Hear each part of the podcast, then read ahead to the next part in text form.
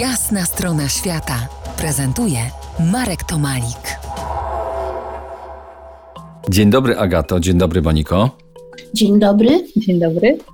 Dziś po Jasnej Stronie Świata goszczę panie profesor od zimnych, podbiegunowych krain, biologa Agatę Olech i geologa Monikę Kusiak. Agata, badaczka Antarktyki z Uniwersytetu Jagiellońskiego, i Monika Kusiak z Instytutu Geofizyki Polskiej Akademii Nauk w Warszawie. No, tak się składa, że oprócz podróży, co oczywiste, łączy nas nastroje, coś jeszcze. Każde z nas skończyło BINOS, czyli Wydział Biologii i Nauk o Ziemi Uniwersytetu Jagiellońskiego, ale to troszeczkę dawne czasy, to może powędrujmy od razu do tych zimnych krain, na Wyspę Króla Jerzego w Antarktyce, gdzie od 1977 roku działa całoroczna stacja badawcza imienia Henryka Arctowskiego. Agato, w latach 1991-92 stacja działała pod twoim kierownictwem, pierwszej kobiety na tym stanowisku, minęło 30 lat.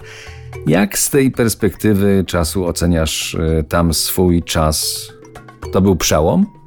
Tak, na pewno był to przełom, ale pamiętam ten czas jako bardzo trudny dla mnie. Na początku władze Polskiej Akademii Nauk nie bardzo chciały się zgodzić na nominację na kierownika 16. wyprawy, a ja miałam możliwość prowadzenia badań tylko pod warunkiem, że będę kierownikiem wyprawy. 16. wyprawy, to tutaj wyjaśnimy słuchaczom, bo każdy rok na stacji to jedna wyprawa. Czy ja dobrze myślę? Tak, tak. I była to już 16. wyprawa. No, miałam bardzo duże trudności z organizacją wyprawy. Były to ciężkie czasy dla stacji. Wtedy były ogromne zmiany w Polsce. Była propozycja władz państwowych, żeby zlikwidować Polską Akademię Nauk, która działa na wzór rosyjskiej akademii. No i pomyślano w pierwszej chwili o stacji, bo daleko. Dostałam polecenie zamknięcia stacji, odesłanie ludzi do kraju. Oczywiście nie zrobiłam tego, odmówiłam wykonania polecenia służbowego, no i stacja się ostała.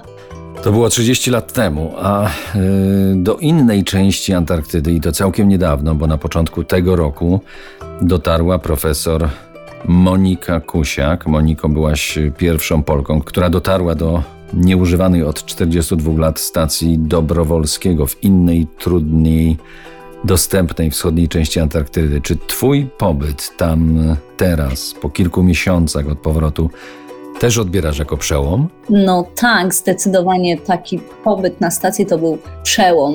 Muszę powiedzieć, że choć w tej chwili, w tych naszych czasach, to co zrobiła Agata i potem jej następczynie, to były gigantki właściwie kobiet.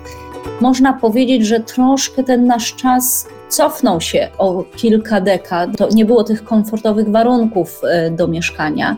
No my, poza naszym kierownikiem, profesorem Lewandowskim, któremu wyczyściliśmy pokój, my we troje nocowaliśmy w namiotach. Trudne warunki.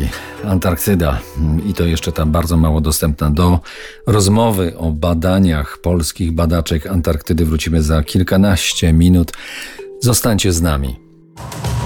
To jest Jasna Strona Świata w RMF Classic.